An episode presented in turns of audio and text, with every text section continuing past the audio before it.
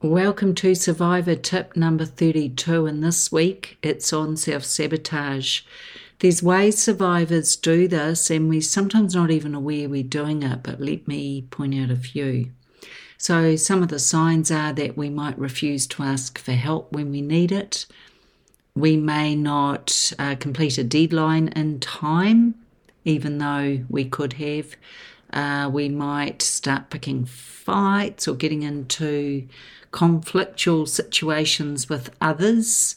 Um, we might be setting goals that are too high uh, because we don't want to achieve, because we're self sabotaging. Uh, it could be negative self talk and it could be making excuses or blame shifting.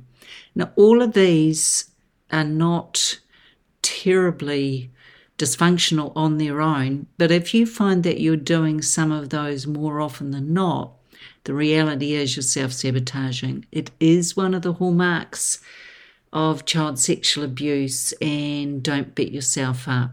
So here's a couple of tips. One, honor who you are. You made it through. Do you know what an achievement that is? You're still standing and you've got a lot that you're offering the world. Number two, don't keep abusing yourself by self sabotaging.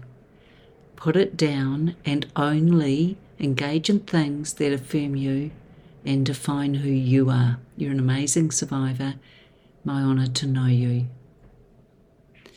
We also are running a charity here called Handing the Shame Back. If you would like to donate, please go to handingtheshameback.org. We could really do with your help.